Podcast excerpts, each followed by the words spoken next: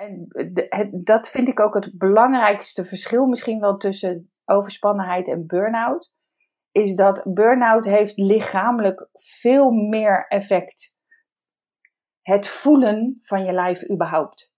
Dat doe je niet meer met een burn-out. Eigenlijk neem je je hele lijf niet eens meer waar. Het is een lastig ding wat je overal mee naartoe moet nemen. In mijn boek hebben we het ook over, mijn, over dat je oude ik eigenlijk overleden is. Door die drive in je zorg je wel dat je het beste eruit haalt wat het eruit halen valt. Dus het zit hem niet in het perfectionisme aan zich, maar wel in de drijfveer eronder. Als je vanuit die drive perfectionisme inzet, dan krijg je eigenlijk bijna nooit wat je wil, want het is nooit goed genoeg voor iemand anders. Burn-out en nu? Ben je helemaal opgebrand en denk je hoe nu verder? Dan is dit jouw podcast. Welkom bij de podcast Een Burn-out en nu, waarin ik, Anne Lindenkamp, in gesprek ga met mensen die net als ik een burn-out hebben gehad met de vraag hoe was die periode nou voor jou? En ik deel mijn zoektocht naar verschillende coaches en therapeuten die jou kunnen helpen om weer uit je burn-out te komen. Ook deze week weer een bijzonder gesprek in de podcast Een Burn-out en Nu. Deze keer met Bianca Meijsen. Zij heeft zelf een burn-out ervaren en helpt mensen om als je hersteld bent van een burn-out te zoeken naar wat wil je dan wel. In 1999, ze was toen eind 20, kreeg ze een burn-out. Toen der tijd was het een nieuwe tijdziekte die alleen maar tussen je oren zat. In 2005 zei ze van de ene op de andere dag haar baan op en begon haar eigen bedrijf. Sindsdien heeft ze zich op vele niveaus ontwikkeld. Een succesvolle onderneming en een overvolle agenda zijn het gevolg. Luister naar mijn gesprek met Bianca over weten wat je niet wil, maar ook niet weten wat dan wel. Over het verschil tussen overspannenheid en burn-out en de positieve drijfveren van perfectionisme.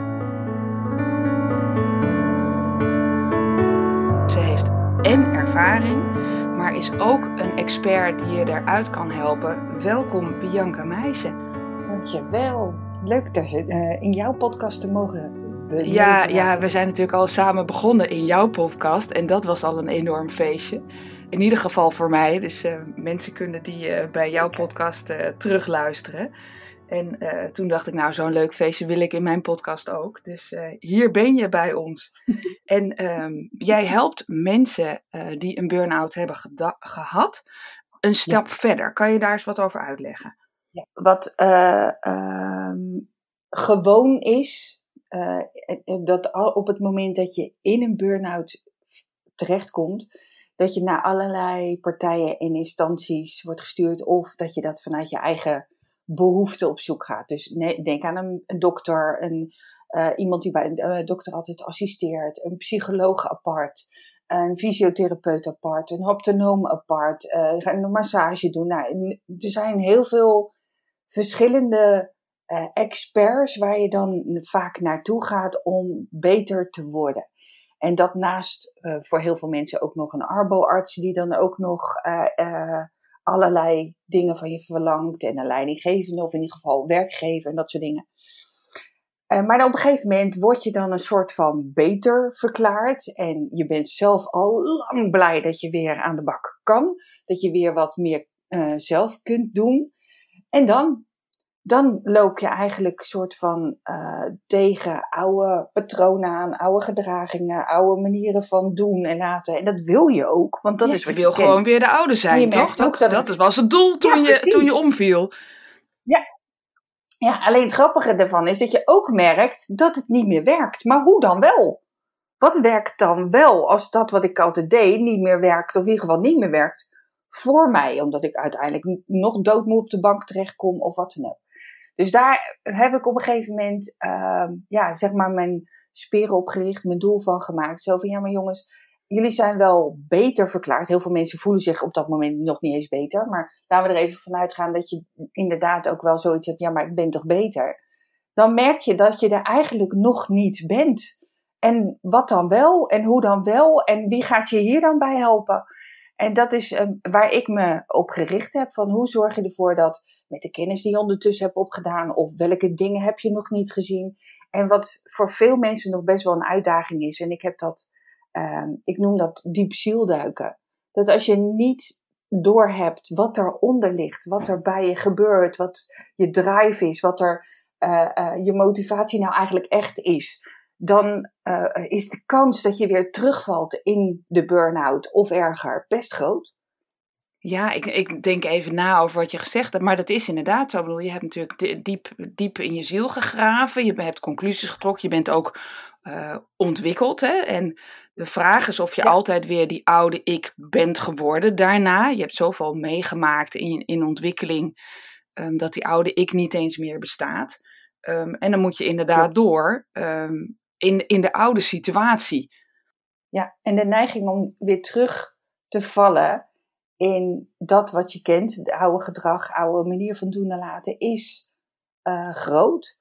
Alleen vaak krijg je dan uh, bijna zoiets van, ja, je bent, beter, dus zoek het dan maar verder ook zelf uit. En zo wordt het natuurlijk niet gezegd. Maar zo kan het soms wel voelen. Zo van, uh, alsof je weer aan je lot wordt overgelaten. Terwijl er nog zoveel te behalen is. Ik noem de burn-out ook vaak een spiritual wake-up call. Dat klinkt voor heel veel mensen zweverig, maar wat ik daar meer mee bedoel, is dat op een gegeven moment je hele systeem zoiets heeft van ja, wat je, hoe je het tot nu toe hebt gedaan, ik ben er klaar mee. Ik doe het niet meer, want dit is niet waarom ik op deze aardbol rondhobbel. En nu gaan we het gewoon weer doen zoals het de bedoeling was. Maar ja, hoe was de bedoeling? Dat weet je niet altijd. En dat is nog best een zoektocht. En jij zegt ook, ja, uh, nee, we hadden het er toevallig ook net voor de podcast over. In mijn boek hebben we het ook over, mijn, over dat je oude ik eigenlijk overleden is. Uh, maar ja, uh, realiseer je dat wel? rouw je er wel om? accepteer je het überhaupt ook wel dat je niet meer de oude bent? Nou, dat, hè, ik las dat gisteren in, jou, in jouw boek over dat overleden van je oude ik. En toen dacht ik, ik zal het even voorlezen. Dan hebben, ik ben niet heel erg goed in voorlezen, maar ik ga gewoon een poging wagen. daar, daar staat: Eigenlijk heb je ook een overlijden meegemaakt. Het overlijden van jouw ik, de persoon die jij dacht te zijn. De sterke vrouw die alles wel alleen aan kan. De vrouw die alles voor anderen oplost en zelf geen hulp nodig heeft. De vrouw die met gemak meer uren uit een dag kan halen dan menig een om haar heen. Toen dacht ik, ja, dat ben ik. Dat was ik in ieder geval. Ik, uh, ik had geloof ik 26 uur in een dag. En uh, dat, dat ging allemaal prima, tot, tot het op een gegeven moment niet meer ging. En toen dacht ik, ja, dat overlijden van dat eigen ik, zo voelde het. Het was echt een rouwproces. Maar het feit dat jij dit kan opschrijven, denk ik, dan weet jij dus hoe het voelt. Want hoe was dat bij jou en jouw uh, burn-out? Is het al lang geleden? Ja, voor mij was het 1999. Dus dat was in een periode waarin uh, er nog weinig tot niks bekend van was. En het was eigenlijk puur omdat mijn dokter dat weekend een symposium had bijgewoond. waarin de, de psychologen die dan uiteindelijk de burn-out hebben gediagnosticeerd. en dat het in de DSM eh, terecht is gekomen. Uh, ook inderdaad een, een, onderdeel van de symposium voor hun rekening namen. Dat die zei van ja Jij hebt, al een maagsfeer gehad, je bent al overspannen geweest en je, zit gewoon nu in een burn-out. Geen idee wat het inhield toen. En niemand in mijn omgeving kon er wat over uh, vertellen natuurlijk. Um, ja, ik, ik, ik weet ook niet zo heel veel meer over die periode. Er zijn allemaal van die flashbacks die dan af en toe omhoog komen. Um, het, het was, uh, ik kan het ook alleen maar nog omschrijven als pure overleefstand. Er zijn uh, de, de, scène waarin het zich voltrok, kan ik me nog herinneren. En die staat volgens mij ook in mijn boek. Dat ik uh, bij iemand in gesprek was, omdat ik dacht van nou, misschien kan het daarmee dan de volgende stap maken. En dat ik op dat moment ook echt het gevoel had alsof de grond onder me vandaan uh, wegging. En dat ik ook echt zoiets had, ja laat maar. Ik, ik vind het helemaal prima. Ik ben er klaar mee. Voor mij hoeft het niet meer. En dat ik ook echt het beeld wat ik zag helemaal zwart zag worden. Tot één heel klein licht um, wat nog naar binnen kwam. Maar voor mij hoefde het ook echt niet meer op dat moment. En de volgende momenten die ik me nog kan herinneren is dat ik op de bank zit omdat mijn man vond dat ik mijn bed uit moest. En dat hij dan s'avonds thuis kwam en dat ik dacht, huh, ben je er nou al? Ja, de hele dag is al voorbij. Oh, was ik gewoon een hele dag niet van de bank afgekomen. Mijn hele systeem had echt een volledige shutdown in die periode. Die deed dus je, je, was, je lijf was echt letterlijk opgebrand. Ja, je, je fietste heel makkelijk overheen. Ik had al een burn-out, oh, ik was al overspannen geweest en nu een burn-out. Dan denk ik, ken, uh, ik, er is dus kennelijk een heel groot verschil. Dat was toen dus ook al. Ja, ja, het verschil was voor mij heel duidelijk voelbaar ook. Van de, van de overspannenheid was ik eigenlijk binnen een paar weken wel hersteld naar gewoon rust nemen. Tuurlijk, er waren wel wat dingen die, die uh, uh, vroegen om er anders mee om te gaan. Ik, vond het natuurlijk heerlijk om mezelf belangrijk te voelen door heel veel werkzaamheden maar, mezelf op mijn bord te leggen die eigenlijk niet per se van mij waren. Maar wat ik wel onwijs leuk vond om te doen. Maar dat was eigenlijk wel te veel. Dus na die overspannenheid was het wel zo van, ja, weet je, dat soort dingen moet ik gewoon niet doen. Ik mag ook beter op mijn eigen grenzen daarin letten, op waar ik wel verantwoordelijk voor ben, of waar ik me wel goed bij voel. Um, maar daar was ik eigenlijk binnen een paar weken lichamelijk prima van hersteld. Het was, uh, duurde een paar weken en daarna was het ja, nog wat je met spierpijn bijvoorbeeld ook kan hebben. Maar dat was eigenlijk alles. Maar bij de burn-out, en dan had ik wel misschien, ik had dan, zoals ze dat dan noemen, de hypo-burn-out. Je hebt een hyper-burn-out en een hypo-burn-out. Nou, weet je, ik, ik weet niet precies het verschil, behalve dan dat je bij de hyper ook nog enorme boosts van energie kan hebben. En dan weer instort, en dan weer uh, energie, en dan weer instort. Maar bij mij was het ook echt gewoon, de stekker was eruit. Die deed het gewoon niet meer. En dat vind ik ook het belangrijkste verschil misschien wel tussen overspannenheid en burn-out. Is dat burn-out heeft lichamelijk veel meer effect dan je verwacht, dan je denkt. Er is echt wel uh, stukken doorgebrand. Maar ook uh, mentaal. En dat is bij overspannenheid ook niet zo. Er zijn gewoon bepaalde synapsen, bepaalde uh, gedachtepatronen, hersenpatronen die het ook niet meer doen waar je altijd zo op vertrouwd hebt. En de voornaamste verschil vind ik ook het voelen van je lijf überhaupt. Dat doe je niet meer met een burn-out. Eigenlijk neem je je hele lijf niet eens meer waar. Het is een lastig ding wat je overal mee naartoe moet Nou ja, nemen. dat. En ik vond, mijn, ik vond alles voelen, ook mijn gevoel voelen. Dat ik dacht, hoe doe je dat dan? Ik zat zo in mijn, ja. uh, tijdens mijn burn-out zo verschrikkelijk in mijn hoofd.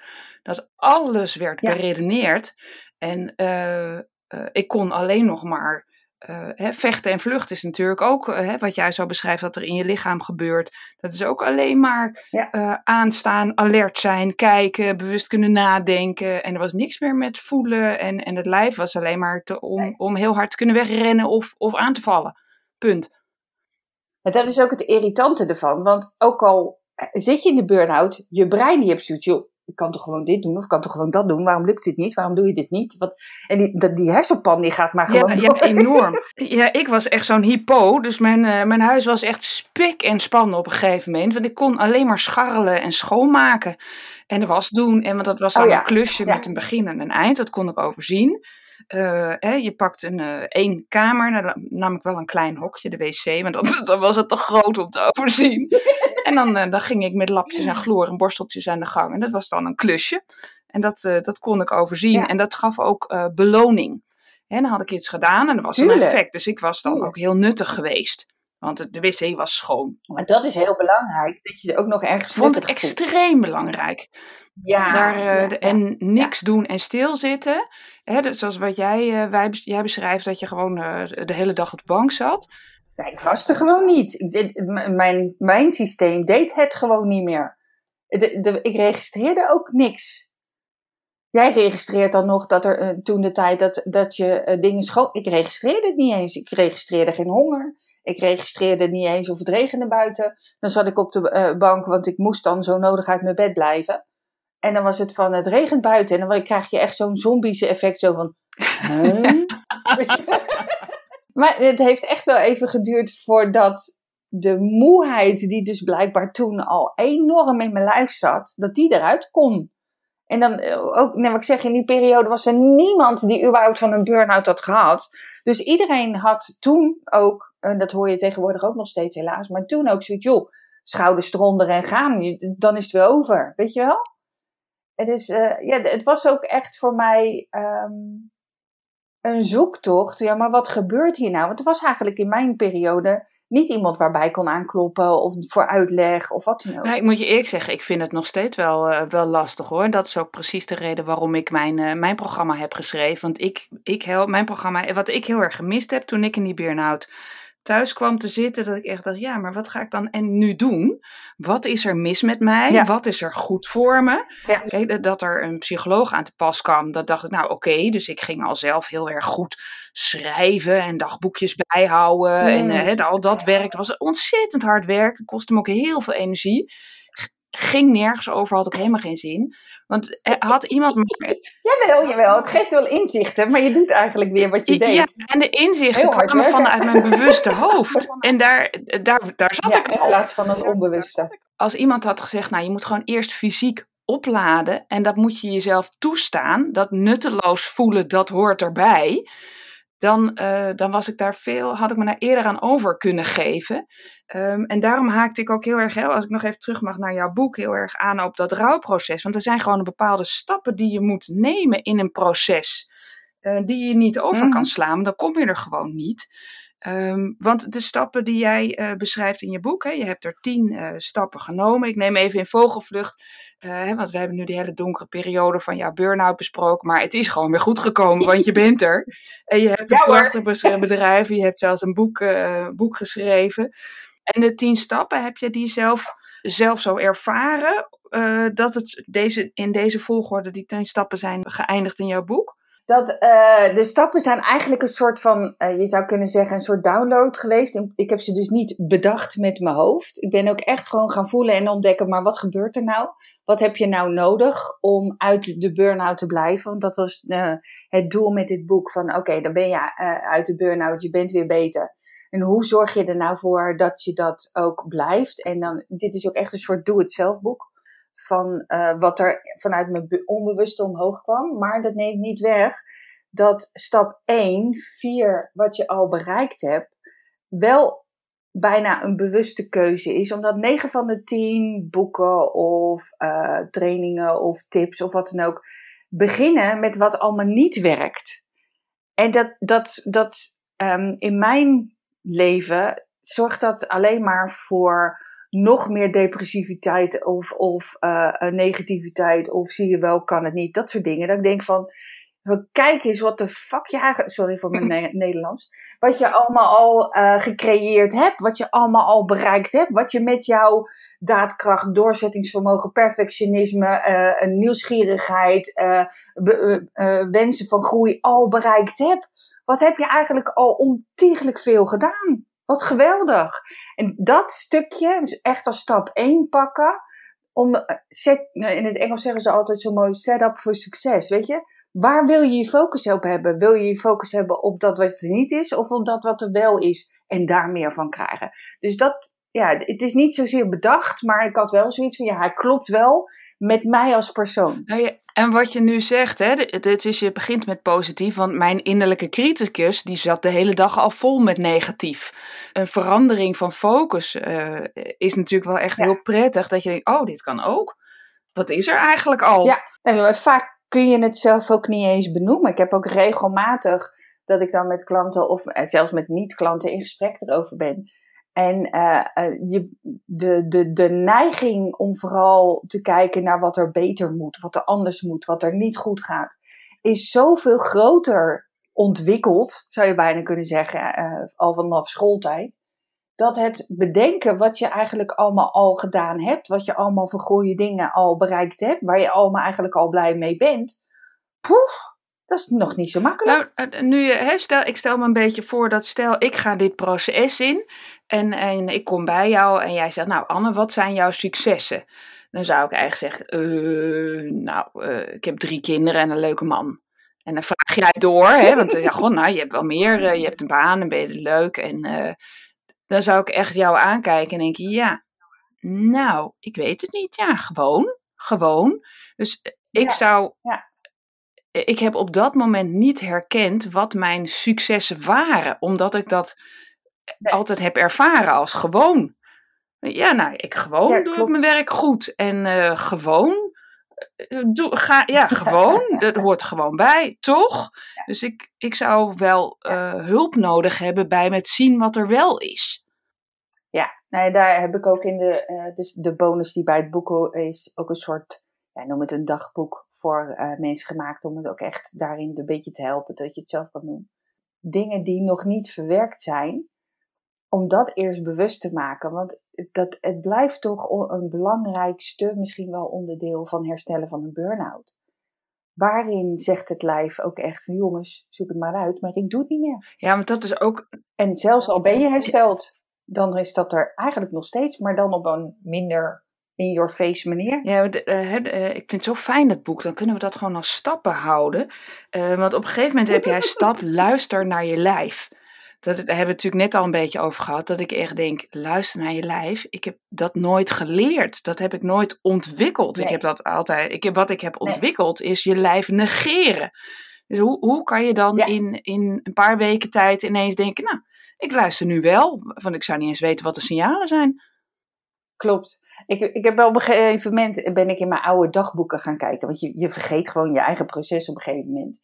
Dus ik ben uh, eens naar mijn oude dagboeken gaan kijken. En ik ben serieus pas twee jaar nadat ik ja, ah, misschien al beter was, of in ieder geval ziek thuis kwam te zitten, gaan schrijven uh, van wat er dan met me gebeurde. En uh, eigenlijk alleen maar omdat degene waarbij ik op dat moment ja, mee in gesprek was. zo van schrijf nou eens op wat er bij je gebeurt. Word nou eens bewust van wat je doet. Maar een beetje op die boze manier zo van eh, doe er nou eens wat mee in plaats van maar levenloos doorrennen. Dus zo begint mijn dagboek ook. Maar dat er ook echt letterlijk staat van geen idee wat ik voel. Maar het begint wel met jezelf de vraag te stellen: wat voel ik überhaupt? En hoe doe ik voelen? En eigenlijk is dat. Uh, um, begint het uh, ook met, zoals ze dan tegenwoordig noemen, een bodyscan. Gewoon letterlijk eens voelen van waar, hoe zit ik op de stoel? Of hoe loop ik rond? Kan ik mijn voeten wel voelen? Merk ik wel op dat mijn handen in elkaar gestrengeld zijn en dat die aan de binnenkant warmer voelt dan aan de buitenkant. Dus ook gewoon heel erg fysiek aan de buitenkant en dan langzaam maar zeker ook steeds meer naar binnen. Oké, maar wat hoor ik eigenlijk? En hoe, hoe doet dat, wat doet dat met me? Word ik daar blij van? Word ik daar niet blij van? En en als ik daar dan blij van word, waar voel ik dat dan in mijn lijf? Je? gaat steeds kleiner om te registreren, wat voel ik eigenlijk? Het is ook even een ontdekkingstocht in jezelf. Ja, het is een enorme ontdekkingstocht. En nu ik naar je zit te luisteren, denk ik, hè, je, hebt, uh, je, je stem verandert helemaal. Je, gaat, je bent echt heel erg betrokken bij uh, gevoel en mensen en je cliënten uh, helpen daarin. En hoe, hoe is jouw eigen levenspad gegaan? Hè? Want je had natuurlijk die burn-out, toen ben je gaan uh, weer gereïntegreerd. hè, dat boek is natuurlijk ook niet zomaar gekomen. Jij, ik, ik hoor je aangaan op mensen helpen. Um, hoe is jouw mm leven daarin ontwikkeld? Ja, ik was boekhouder. Dat was totaal niet mijn visie voor mezelf dat was ook echt van afgestudeerd en dan moeten solliciteren vanuit huis en dan de eerste baan uh, uh, in, op een boekhouding terechtkomen en daar dan eigenlijk niet meer weggaan. Het klinkt zwaarder dan het is, maar dat heb ik vooral overleefd, om het dan maar even zo te zeggen. Omdat ik me vooral juist met mensen bezig hield. Alleen dat deed ik gewoon. Dat vond ik normaal. Dat doe je. En uh, toen ik een burn-out heb gehad um, en weer beter, in die tijd was het echt na zes weken gewoon weer integreren. Hè? Dus uh, dat hield ook in dat ik met de auto een half uur naar mijn werk moest rijden. En daar vervolgens de rest van de dag tijd nodig had om te herstellen, om dat half uur terug te rijden. Dus het was, ik kon daar ook niet even een uurtje blijven, want dat uurtje had ik niet genoeg aan om te herstellen. Dus het heeft echt wel een beetje een tijd geduurd. En mijn redding, als je dat zo mag noemen, is dat ik uh, met mijn moeder mee ben gegaan toen uh, naar een medium. En dan denk je, wat de... Huh? Alleen die zei een aantal dingen tegen mij waarvan ik dacht van, dat, dat weet niemand. Waaronder, jij wil met je handen kunnen helen. En dat, nou, dat had ik nog nooit tegen iemand gezegd. Dus ik had echt zoiets hoe, hoe, hoe weet jij dit?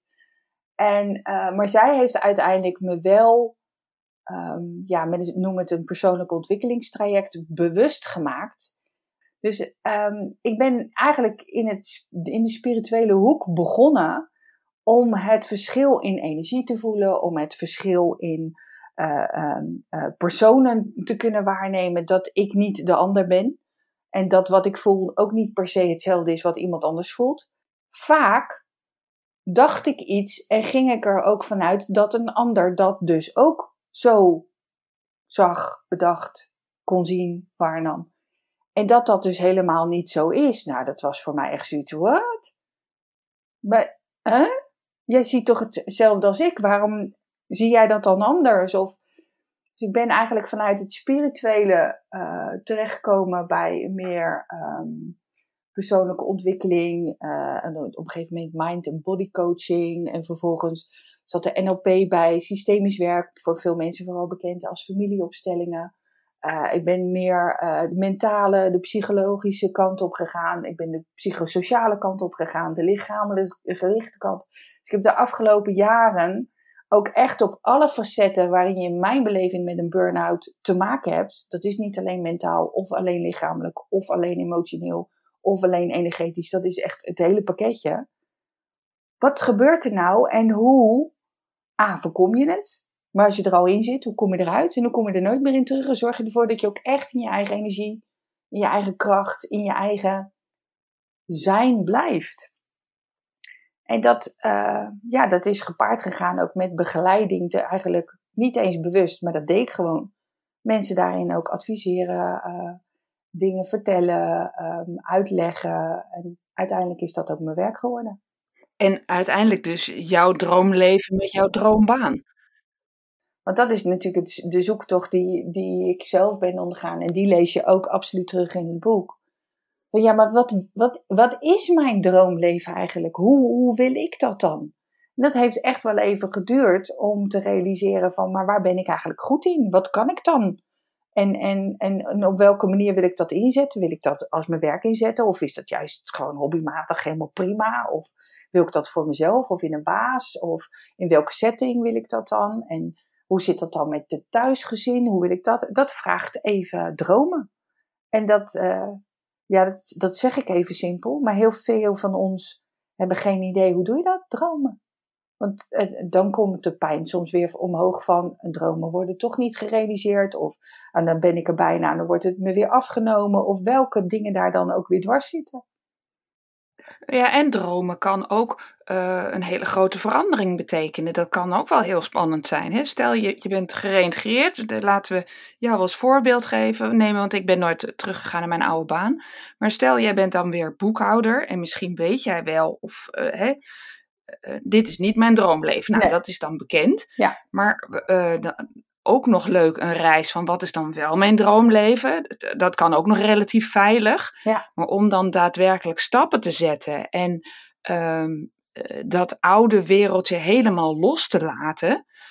Uh, dat is echt wel een hele grote stap. En mensen die in een burn-out zitten, houden niet zo van verandering. Of die een burn-out hebben meegemaakt, vinden verandering helemaal niet leuk. Ja, dat is ook per persoon verschillend. Uh, wat, wat je natuurlijk wel vaak ziet, is mensen met een burn-out uh, uh, wel op zoek zijn naar een bepaalde vorm van veiligheid. En dat kan zijn in voorkomen dat er verandering zit, maar het kan ook zitten in juist bijvoorbeeld met meer met mensen in contact zijn waar je ook die veiligheid voelt. Of waar je in een andere baan juist terechtkomt omdat je daar die veiligheid voelt om jezelf wel te ontwikkelen, om wel jezelf te mogen zijn. En, en dat is ook wat er door me heen ging. Wat je vaak ook hoort en ziet na een burn-out, is dat gewoon mensen gaan ontvallen. Dat je niet meer de pleaser bent die je altijd was. Dat je niet meer met iedereen meepraat, uh, terwijl mensen dat wel zijn gewend van je. Of dat je niet meer alles voor mensen doet, terwijl ze er helemaal van overtuigd gaan dat jij altijd alles regelt. Dus je, wat je, het is een proces. Het is niet van dat je van de een op de andere dag een ander mens bent. Um, nou, misschien wel een ander mens, maar niet per se een ander leven hebt. Uh, maar het is, een, het, is gaandeweg. De, de mensen in je omgeving veranderen. Maar je merkt ook dat je eigen gedrag gaat veranderen. Je merkt ook dat je andere dingen belangrijker vindt dan je dacht. En, en zo ga je langzaam maar zeker ook merken dat je de persoon die je dacht te zijn niet klopt met wie je in wezen bent, hoe je je eigenlijk van binnen voelt, hoe je jezelf eigenlijk van binnen altijd ziet. Dat dat niet overeenkomt met hoe je, uh, hoe je jezelf profileert. En dat, ja, dat is een proces waarin je elke keer weer een stukje uh, meer jezelf wordt. Maar en ja, wat, wat ik zeg, dat is niet van de een op de andere dag. Dat is echt gewoon een, een traject waar je doorheen gaat. Maar de, ik heb zelf van de een op de andere dag mijn baan opgezegd. Zalig vond ik het, ja. Ik, uh, weet je, toen ik eenmaal wist dat ik echt in de persoonlijke ontwikkeling wilde zitten, mensen echt wilde begeleiden, trainer wilde zijn, heb ik diezelfde maand nog mijn baan opgezegd. Dus ik, ik had geen last van, ik moet veilig in deze baan blijven. Ik had meer zoiets van, als ik hierin blijf, kom ik geen stap verder.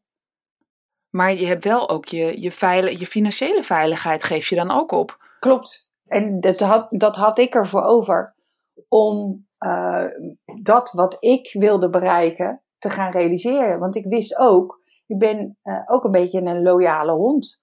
Dus als ik met iemand in zee ga en met mensen uh, um, iets ga neerzetten, of het nou voor, binnen een bedrijf is of binnen een project, doe ik er alles aan om dat ook een succes te maken. En dus ik had ook echt zoiets van, ja, als ik bij deze baas blijf, dan, dan ga ik ook echt, blijf ik tot in de lengte der dagen boekhouden, maar daar ligt mijn energie niet, daar ligt mijn passie niet. Ik kan het, ik ben er goed in, maar het is niet waar ik mijn energie uithaal, waar ik blij van word, wat ik leuk vind.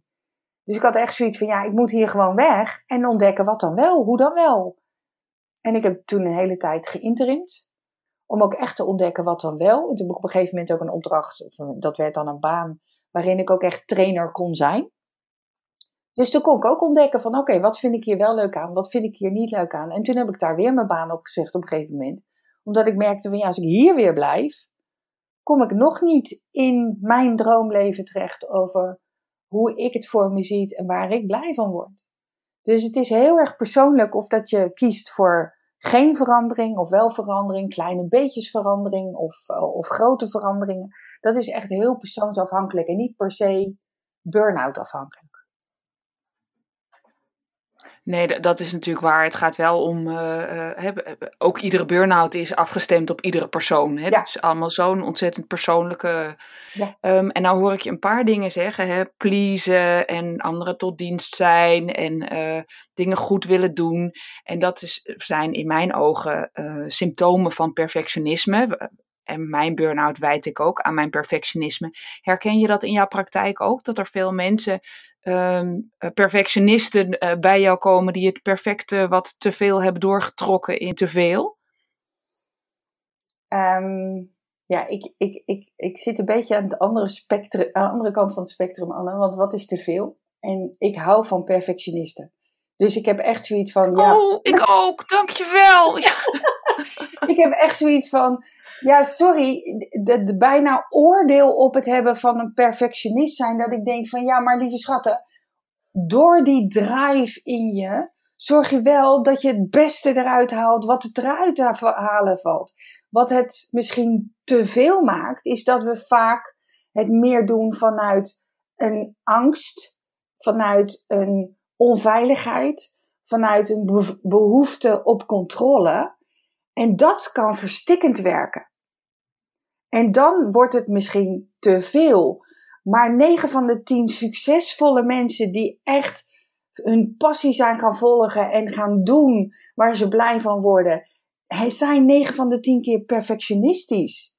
Dus het zit hem niet in het perfectionisme aan zich, maar wel in de drijfveer eronder.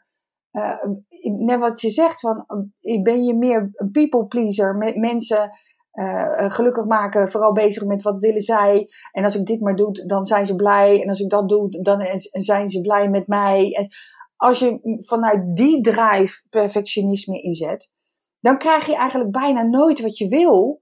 Want het is nooit goed genoeg voor iemand anders. En perfectionisme voor jezelf inzetten, dat het voor jou het beste is wat je eruit wil halen, voor jou het beste is waar je blij van wordt, dan zeg ik go. Er zit voor mij geen te veel in.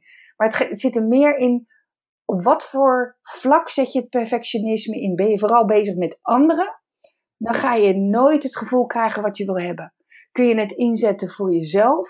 Dan ga je ook die tevredenheid voelen. Dan ga je die blijheid voelen. Dan ga je die dankbaarheid voelen. Dan ga je die geluk voelen. Dan ga je eigenlijk voelen waar je zo de hele tijd buiten jezelf naar op zoek bent geweest. Ja, want dat is het. Hè? Ik, bedoel, ik, vind kwaliteit, ik ben helemaal met je eens, perfectionisme is gewoon een kwaliteit. Echt. En jij zegt dus eigenlijk, leef vanuit je hart met meer balans en rust in je hoofd. En dan is perfect, eh, perfectionisme eigenlijk geweldig. Ja, is een, echt een aanwinst om te gebruik van te kunnen maken. Merk je daarentegen dat het bijvoorbeeld, uh, want dat heb je natuurlijk ook, dat je alleen maar informatie blijft verzamelen voordat je de stap maakt om iets te doen, hmm, dan ben je dus weer bezig met die controle buiten jezelf te halen. Uh, het onveilige gevoel wat er al is, uh, op een of andere manier te beschermen of wat dan ook. En dan kom je dus nog niet in het stukje, maar wat wil je dan zelf? Soms zul je dan, met maar niet alle informatie die je denkt die je nodig hebt, een stap moeten maken.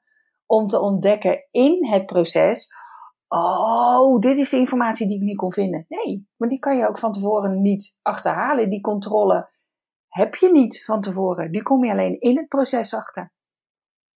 Oh, ik voel me nou heel erg aangesproken.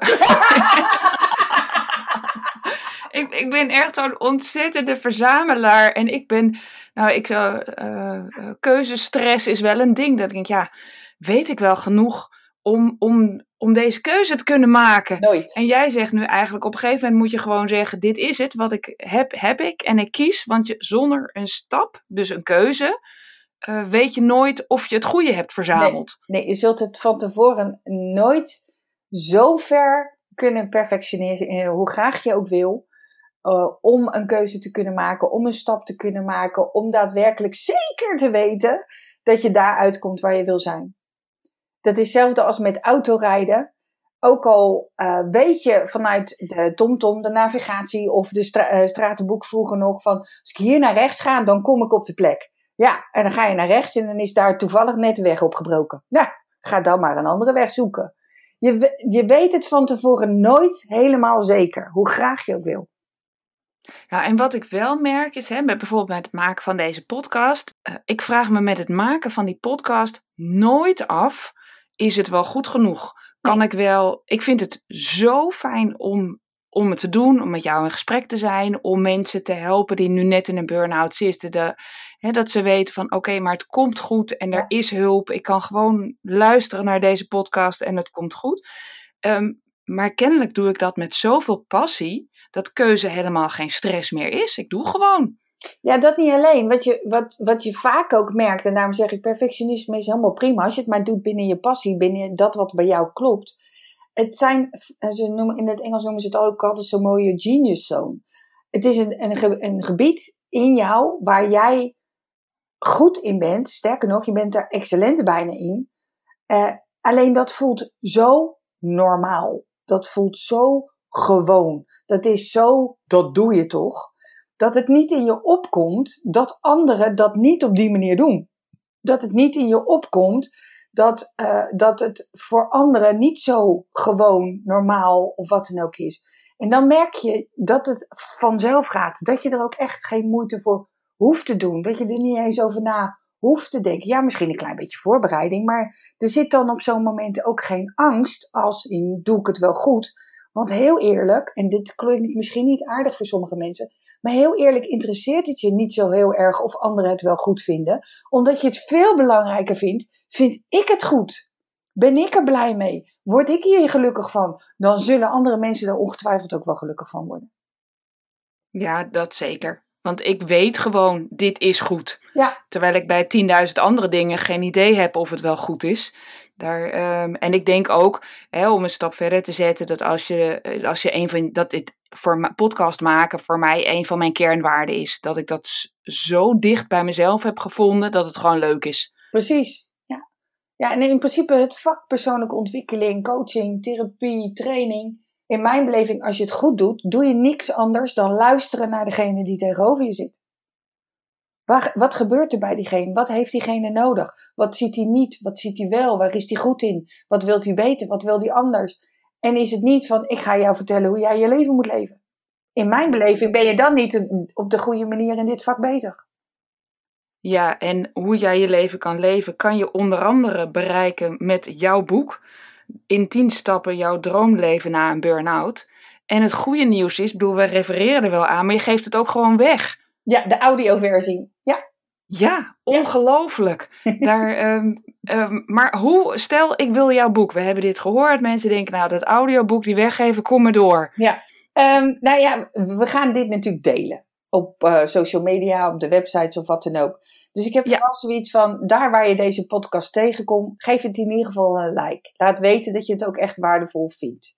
Eh, vind mij, Bianca Meijsen, ergens op social media. Ik ben bijna overal te vinden. Van Instagram, Facebook, LinkedIn, YouTube. Uh, um, en uh, tag mij dan ook in het bericht wat je bij de podcast zet. Tag mij erin en ik stuur je de link, de informatie van, van het audioboek naar jou toe.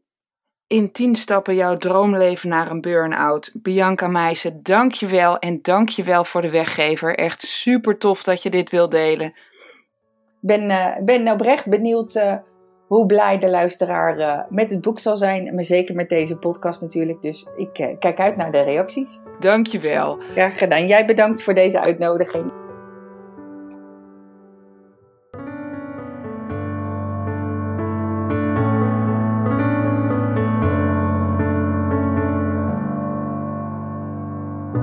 Dit is alweer het einde van de podcast Een Burnout en Nu.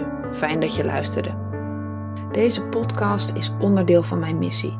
Ik help graag zoveel mogelijk mensen bij het zetten van die eerste stap van herstel als je helemaal bent opgebrand. Wil jij ervaren hoe ik jou kan helpen? Maak dan een afspraak op de website eenburnoutennu.nl. Daar kan je ook mijn gratis e-book downloaden met 11 tips voor meer energie. Weet jij een bijzonder persoon of een bijzondere therapie die anderen zou kunnen helpen bij hun herstel? Laat het me weten. Je kan me vinden op Facebook of Insta onder Anne Lindenkamp en stuur me dan direct een DM of ga even naar de website eenburnoutennu.nl slash contact. Hoor je nou graag meer van deze inspirerende gesprekken? Abonneer je dan even, dan hoef je niets te missen. Tot de volgende aflevering.